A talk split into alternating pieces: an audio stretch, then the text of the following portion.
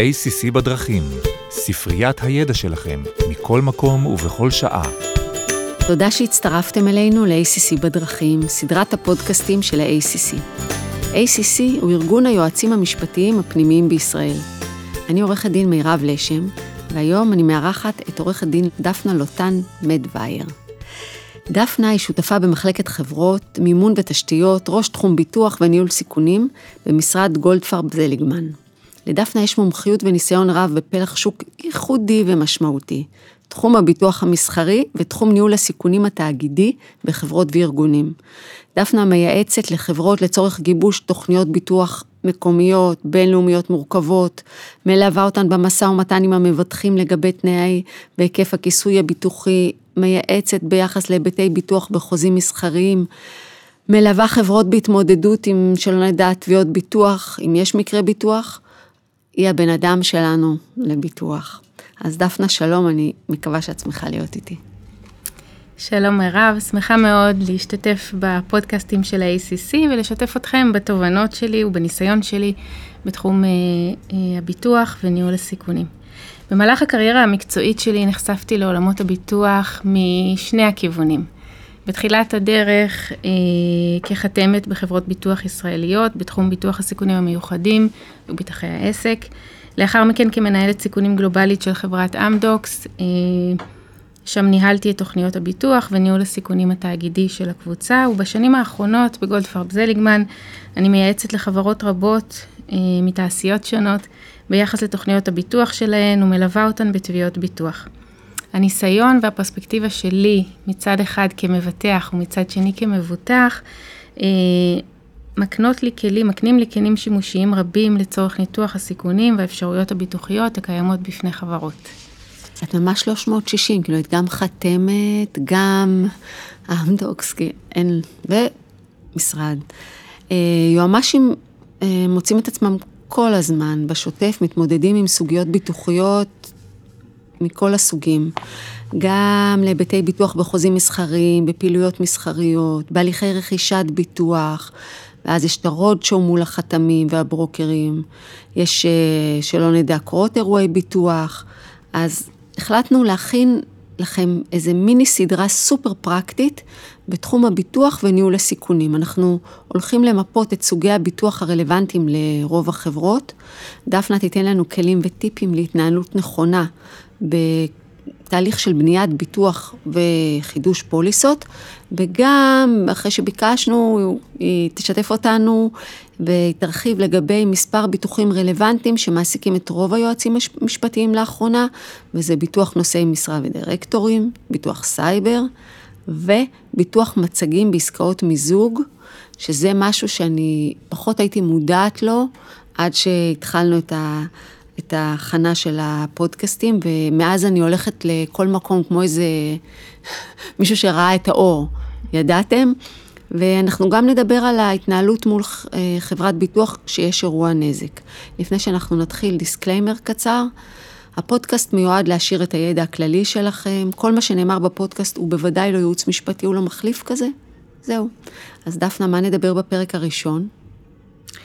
אוקיי, okay, אז בפרק הראשון נעשה קצת סדר בתחום. נמפה את סוגי הביטוחים הרלוונטיים לחברות, נדבר קצת על הטרמינולוגיה בביטוחים, שלפעמים נשמעת אה, קצת לא, לא קשורה ולא מובנת, ונרחיב לגבי ההליך המיטבי ברכישה וחידוש של ביטוח. אז בעצם, למה חברות רוכשות ביטוח? ביטוח הוא בעצם כלי פיננסי להקטנת הנזק, והוא מהווה מעטפת הגנה שניונית שמאפשרת את הפעילות השוטפת של החברה. ביטוחי החברה בעצם תומכים בהנהלת החברה ומאפשרים לה לנהל את עסקיה בשים לב לחשיפות של החברה אה, בצורה מושכלת, כאשר סיכונים מסוימים, לא את כולם כמובן אפשר לבטח, מועברים לגוף פיננסי איתן, שאלו הם חברות הביטוח, במטרה להקטין את הנזק לחברה, אם וכאשר קורה הנזק. ניקח רגע דוגמה של חברה שרוצה להתחיל לשווק מוצר חדש בפלטפורמה אינטרנטית. בעצם בסיטואציה או בנקודת הזמן הזו החברה צריכה אה, לבחון את החשיפות שקשורות לאחריות שלה לנזקים כתוצאה משימוש במוצר ולחשיפות שקשורות לאבטחת המידע של הצרכנים ועוד אה, חשיפות וסיכונים רבים. במקרה כזה ביטוח חבות מוצר, שמכסה את החשיפות כתוצאה מנזק פיזי לגוף או לרכוש כתוצאה משימוש במוצר, וביטוח סייבר, שיכסה את כל עולמות הגנת הפרטיות ואבטחת המידע של אותם צרכנים עתידיים, יכולים לסייע לחברה להקטין את החשיפות הפיננסיות ולהעביר את הסיכון לצד שלישי שהוא חברת הביטוח. מה, מה בעצם חברה שרוצה לעשות אה, תוכנית ביטוח, מה הדבר הראשון שהיא צריכה לעשות? איך יודעים איזה פוליסה לרכוש? זו שאלה מאוד חשובה. השלב הראשון שכל חברה צריכה לעשות הוא למפות את החשיפות של החברה, ורק אחרי שמבינים איפה האזורים המסוכנים ואיפה החברה חשופה אה, לתביעות מצד צדדים שלישיים או רגולטורים, אה, ניגש בעצם להליך רכישת הביטוחים הרלוונטיים. צריך לזכור שחברות שונות פועלות בתעשיות שונות, כפופות לרגולטורים שונים, אה, יש להם התקשרויות חוזיות שונות. עם לקוחות, עם ספקים, ולכן חשוב מאוד לתפור את תוכנית הביטוח לצרכים הספציפיים של החברה, ולא להסתמך על איזה שהם תובנות או, או פוליסות מאוד כלליות, שלא בהכרח מתאימות לצרכים של אותה חברה. אז קודם כל, זו העצה הראשונה שאנחנו נותנים, אין מה לעשות, אין פה קיצורי דרך.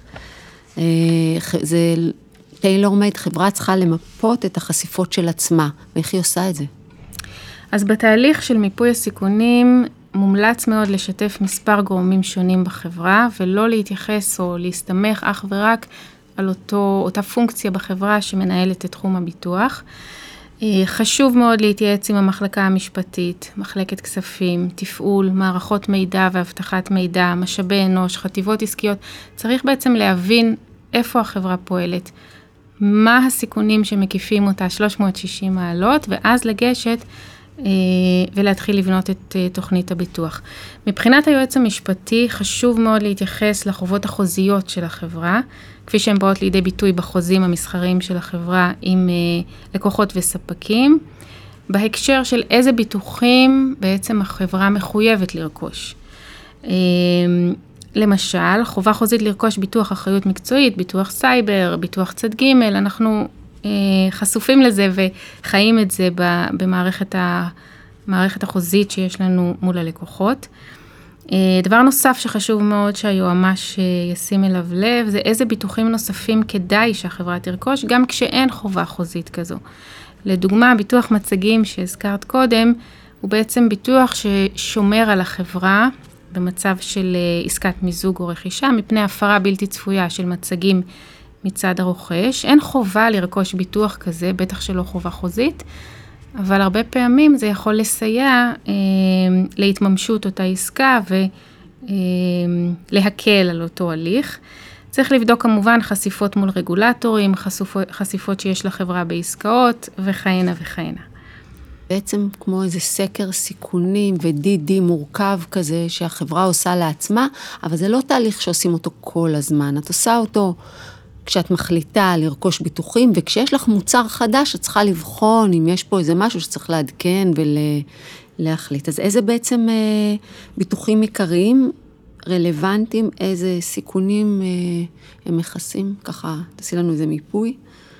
כן, אז הביטוחים המסחריים, שהם בעצם הביטוחים שהחברה רוכשת, מתחלקים לשתי קבוצות עיקריות. הקבוצה הראשונה מכסה נזק פיזי לגוף או לרכוש של צד שלישי, או לרכוש של המבוטח עצמו. פוליסות אלה הן בדרך כלל פוליסות שמבוססות על יום אירוע הנזק. אתם תראו בפוליסות שהן נקראות occurrence basis. כלומר, הפוליסה שתכסה את מקרה הביטוח היא הפוליסה שהייתה בתוקף ביום בו התרחש אירוע הנזק. הקבוצה השנייה בעצם מכסה נזקים פיננסיים לצדדים שלישיים או לחברה עצמה. הפוליסות האלה מבוססות בדרך כלל על יום הגשת התביעה. בפוליסות אתם תראו את זה כ-claims made basis policies, זאת אומרת שהפוליסה שתכסה את הנזק עצמו, היא הפוליסה שהייתה בתוקף ביום אה, הגשת התביעה. למשל, אירוע נזק קרה אתמול, והפוליסה הסתיימה אתמול, אבל התביעה הוגשה בעוד שבוע, אז הפוליסה שתהיה רלוונטית היא הפוליסה שבתוקף ביום בו הוגשה התביעה. זה תמיד מבלבל, זה תמיד צריך אה, לשים לב למועדים. איזה ביטוחים נכנסים בכל, בכל קטגוריה? אז הביטוחים הפיננסיים אה, כוללים מספר אה, גדול של ביטוחים, ניגע בכמה דוגמאות, ביטוח נושא משרה ודירקטורים, זה ביטוח שבעצם מכסה תביעות כספיות כנגד נושאי המשרה והדירקטורים, בגין מעשה או מחדל שלהם ככאלו, ביטוח אחריות מקצועית, מכסה את החברה מפני תביעות כספיות. אה, שנובעות מנזק פיננסי שנגרם מרשלנות במתן השירות. אני תמיד, תמיד אומרת שאתם צריכים את שניהם כדי שלא יהיה שאלה איזה, זה, לא קניתם את הביטוח המתאים, זה היה חל, אז אין מה לעשות, את שני אלה זה חובה, הם תאומים אה, סיאמים. לחלוטין. לחלוטין, זו הערה מאוד נכונה. ביטוח סייבר הוא עוד אה, אה, תהום בשלישייה, אה, בפרט בהקשר של אחריות מקצועית. הוא מכסה בעצם תביעות צדדים שלישיים בגין הפרת הפרטיות והפרת הגנת המידע, ונזק פיננסי לחברה עצמה, אה, למשל אובדן הכנסה, דמי כופר. אה, זה בימים... משהו ש... שנכנס בשנים האחרונות, ועכשיו אין, אי אפשר בלי זה. זה ה... גם אנחנו בכל הפודקאסטים שהקלטנו עד היום, אז ראינו, תמיד יש, גם התחלנו מחברות ציבוריות, יש את רשות ניירות ערך, ואז נחשפנו לעולם הכאב של רשות התחרות, ופתאום את מבינה שיש לך בעצם שלושה, רשות שוק ההון כמובן, ויש את רשות, הגנה, הרשות להגנת הפרטיות, זה אין, זה בכל מקום עכשיו, וזה בתוך סקרי סיכונים והכול, תמיד חייבים גם להסתכל על זה, אז הצד המשלים של זה, זה היין והיאנג, זה גם באמת נכון. הביטוח. נכון, נכון, בהחלט, וחשוב גם לציין אה, שביטוח סייבר הוא לא רלוונטי רק לחברות ציבוריות או לחברות מאוד אה, גדולות מבחינת היקף הכנסות ונכסים, הוא רלוונטי לכל החברות.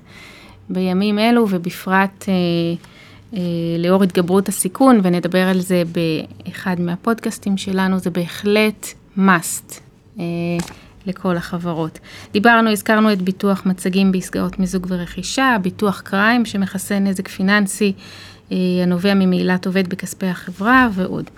הביטוחים אה, בקטגוריה השנייה שמכסים נזק פיזי לגוף או רכוש הם הביטוחים שכולנו מכירים והם יותר טריוויאליים, ביטוח רכוש שמכסה את נכסי החברה, ביטוח חבות מעבידים שמכסה את המעסיק בגין נזק גוף לעובד שנגרם כתוצאה מ... אה, ובמהלך העסקה, ביטוח צד ג' שמכסה נזק גוף ורכוש לצדדים שלישיים כתוצאה מרשלנות, אה, עבודות קבלניות, עוד ביטוח שחברות בפרט בעולמות הנדל"ן נדרשות ומחזיקות באופן קבוע.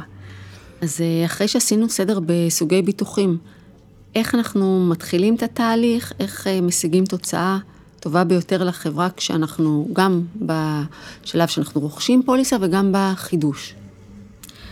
אז אחרי שעשינו סדר בסוגי הביטוחים, אה, נתחיל במשאב שחסר לכולנו, שזה הזמן. מאוד מאוד מומלץ להתחיל את הליך חידוש ביטוח פוליסות אה, מספר חודשים בטרם מועד חידוש הפוליסה. אם אנחנו מסתכלים על חברות ציבוריות או חברות בהיקף אה, נכסים והכנסות מסוים, כדאי להתחיל כשלושה חודשים. מינימום. לפני מועד החידוש, מינימום, כן. אה, וזה כדי שיהיה לנו מספיק זמן לבחון הצעות חלופיות, לשקול שינויים במבנה והיקף הפוליסה, ולבחון את התאמת הפוליסה לצרכים שלנו, של החברה. זה תמיד עם יועץ ביטוח. אל, אל תדמיינו אחרת. התהליך הזה שאת אומרת הוא גם נכון לחברה חדשה שרוכשת פוליסה פעם ראשונה? בהחלט, בהחלט, כן. וצריך לזכור ולקחת בחשבון שרכישת הביטוח לוקחת זמן, בפרט כששוק הביטוח הוא יותר מאתגר, כמו שאנחנו חשים וחשות לאחרונה במספר אה, לא מבוטל של ביטוחים. אה, צריך לקחת את הזמן מראש, צריך להיערך לתהליך. אני אצלול קצת לתהליך עצמו. ההליך של רכישת הפוליסות כולל בדרך כלל שלב ראשוני של מילוי שאלונים שהמבטחת מבקשת אה, מהמבוטח הפוטנציאלי למלא. שימו לב שביטוחים פיננסיים כמו ביטוח סייבר עליו דיברנו עכשיו, מכיל הליך גילוי מאוד מפורט. שמצד אחד הוא לטובת החברה, כי זו הזדמנות של החברה להיכנס לנבחי הסיכון ולהבין איפה החשיפות שלה. אה, מצד שני, הוא מאפשר לחברת הביטוח לבצע חיתום מתאים ולהעריך את הסיכון אה, בצורה נכונה. אה, לעתים, מצגת לחתמים בחברת הביטוח יכולה להיות מאוד רלוונטית ולסייע, בעיקר בחברות ציבוריות, חברות גדולות שקונות תוכניות ביטוח מהותיות, בהן משתתפים מספר רב של מבטחים. ההליך כולל קבלה של הצעות שונות מהמבטחים השונים, בחינה של תנאי הכיסוי ומשא ומתן עם המבטחת לצורך התאמת נוסח הפוליסה לצרכים של החברה. אה, באמת שאני מכירה באמת שעושים את זה עם אה, מצגת, ואני חושבת שזה מאוד יעיל, וזה באמת, בדומה לתהליך ההנפקה של חברה, והזכרנו דידי, והחברה עושה את ההליך שלה, אז זה מאוד דומה, כי כשאתה בא לחתם, הוא צריך להעריך את הסיכונים של החברה, אז אתה עושה בעצם רוד שואו כזה, נכון? לחלוטין, לחלוטין, את ממש צודקת. אני מסכימה איתך שמצגת אה, בלתי אמצעית לחתמים, זאת אומרת, החברה מציגה את, ה, את עצמה בעצם לחתמי הביטוח, היא סופר רלוונטית ומאוד מאוד עוזרת גם בזמן תביעה וגם בעת רכישת הפוליסה אה, כדי להשיג, להשיג תנאים מיטביים. אה, המצגת בדרך כלל תכיל אה, מספר אלמנטים מאוד קפואים, למרות שהיא תשתנה בנסיבות ולפי אה, טיב החברה. בדרך כלל תרצו לפרט מה השירותים והמוצר שהחברה אה, מוכרים, מי הם חברי ההנהלה, זהות, הניסיון שלהם, איך החברה נראית מבחינה פיננסית, תוצאות פיננסיות, מה מדיניות ניהול הסיכונים. וכהנה וכהנה. שוב, לא כל חברה צריכה או יכולה לערוך מצגת לחתמים, אבל זה בהחלט הליך שמסייע ומטייב את הפוליסה אה, שבסופו של דבר אה, אה, תחתם. זה גם יכול לקצר הליכים. לחלוטין. אה, איך יודעים למי לפנות? למקומיים, גלובליים, בינלאומיים? אני, בשלב הזה זה לא יהיה ספק, אתה הולך עם היועץ, אתה לא יכול, זה כמו שאתה הולך לרופא מומחה, אין אף אחד שלא ידמיין משהו אחר, זה גם לא נראה רציני כלפי החתמים, אתה חייב לבוא עם מישהו. אבל בכל זאת, איך, כשהחברה תדע לאן הולכים, שיהיה לה איזה... כן. אז מירב, נגעת בנקודה מאוד חשובה. חשוב מאוד לבחור את המבטחים הרלוונטיים, וככל הניתן לייצר עמם קשרים ארוכי טווח. זה חשוב גם בשביל לבנות ו, ובעצם להחזיק פוליסה שמכסה את הצרכים, וזה שבעתיים חשוב במצב של תביעה. Uh, הרבה מהתביעות מסתיימות בהסכמי פשרה וצריך את האישור של חברת הביטוח להסכם הפשרה. כמובן שהצדדים לא רוצים לדון בחבות ולכן מאוד חשוב מי הפרטנר אותו בחרתם. אה, בנוסף, מאוד חשוב לוודא שהמבטח הוא כזה שיוכל אה, בעצם לתת מענה מלא ומקיף לתביעות בכל המקומות הגלובליים בהם החברה פועלת. לכן חברות שהן בינלאומיות ופועלות במספר מדינות שונות, הרבה פעמים ייטו לבחור במבטח בינלאומי בשל הפריסה הגלובלית והיכולת באמת לקבל סיוע גם מקומי וגם ברמת חברת האם אה, עבור כל הקבוצה. חברות שפועלות רק בשוק הישראלי יכולות כמובן לפנות לשוק הביטוח הישראלי וליהנות מתנאי כיסוי מאוד רחבים. במידת הצורך, אם הכיסוי שניתן בישראל מוגבל ברמה כזו או אחרת, תמיד אפשר אה, לקנות כיסוי נוסף אצל מפתחי משנה ולהשלים את הכיסוי הרצוי. איך את קובעת את היקף אה, הביטוח? זו שאלה מצוינת. אה, לצערנו חברות רבות מדלגות על הבירור הזה ומסתמכות באופן מוחלט על המקובל או על המלצת סוכן הביטוח אה, או על הכיסוי שהחברה החזיקה בעבר, מבלי לבחון מה באמת החברה ואיך להשיג את התוצאה המיטבית. אז דבר ראשון, יש לקבוע איזה סוגי ביטוחים נדרשים לחברה. אני אתן רגע דוגמה, אה, כשאנחנו מחדשים או רוכשים לראשונה פוליסת ביטוח רכוש, נהוג לרכוש גם ביטוח של אובדן הכנסה. חברות מתעשיית הטכנולוגיה אה, שבעצם מסוגלות להמשיך ולתת אה, שירות מלא מאתרים חלופיים או באמצעות חיבור מרחוק לא באמת נדרשות לאותו כיסוי של אובדן הכנסה שנובע מנזק פיזי למשרד. ולכן חבל להוציא כסף על, על, על, אה, על כיסוי הסיכוי להשתמש בו הוא מאוד נמוך. מצד שני, הן בהחלט צריכות כיסוי להוצאות נוספות, כגון שכירת אה, שכר דירה חלופי, או הטסה של עובדים ממדינה למדינה. ולכן מאוד חשוב לברר איזה ביטוחים החברה באמת צריכה, ועליהם להוציא את הכסף. עליהם לשלם את הפרמיה, ולא על דברים שנהוגים אולי, אבל הם פחות רלוונטיים. הפרמטר השני, הוא לבדוק מהם גבולות האחריות הרצויים בפוליסה. הדרך לבדוק את זה היא בעצם לבדוק מהם ההתחייבויות החוזיות אה, של החברה, שזה היועץ המשפטי כאמור יעשה באמצעות בדיקת החוזים. אה, מהי הגבלת האחריות החוזית בהסכמים עם צדדים שלישיים? צריך לזכור שהמקסימום אה, שנשלם בזמן תביעה נובע מהגבלת האחריות החוזית בהסכם, ומה האיתנות הפיננסית של החברה. כמובן שהיא ככל שהחברה יותר איתנה פיננסית, היא יכולה לקחת החלטות של ניהול סיכונים באשר לגובה הפוליסה. הדבר הנוסף שיש לבדוק, אה, והוא חשוב לא פחות, הוא מה הסיכון שהחברה מוכנה לקחת על עצמה. את זה ניתן לעשות באמצעות השתתפות עצמית או ביטוח עצמי אחר. גם כאן, ככל שהחברה יותר איתנה פיננסית, היא יכולה לספוג את הנזקים הקטנים, מה שנקרא רעשים, ובאמת לקנות כיסוי קטסטרופה למצב שבו נזק עלול באמת לאיים על המשך אה, חייה של החברה, ולא להוציא פרמיה על דברים שאפשר אולי לנהל במהלך השוטף של העסקים. מה שמוזיל לה את הפרמיה. נכון. אז אה, בעצם הפעולה הראשונה היא בחינה עצמית, החברה צריכה להגדיר את התיאבון סיכון שלה. זה משהו שחברות ציבוריות, יש גם הרבה מהחברות הפרטיות, מגדירות על בסיס קבוע. אז הן מגדירות את סף הכאב שלהן, ומה גובה ההשתתפות העצמית שהן אה, מסוגלות לספוג. נכון מאוד. נכון מאוד. מומלץ גם לבחור מי הם המבטחים המתאימים לחברה ולערוך מכרז בין חברות הביטוח השונות, לא כל שנה כמובן, אבל אחת למספר שנים, כדי לוודא שהחברה מקבלת כיסוי רחב, מיטבי ואפקטיבי מבחינה כלכלית.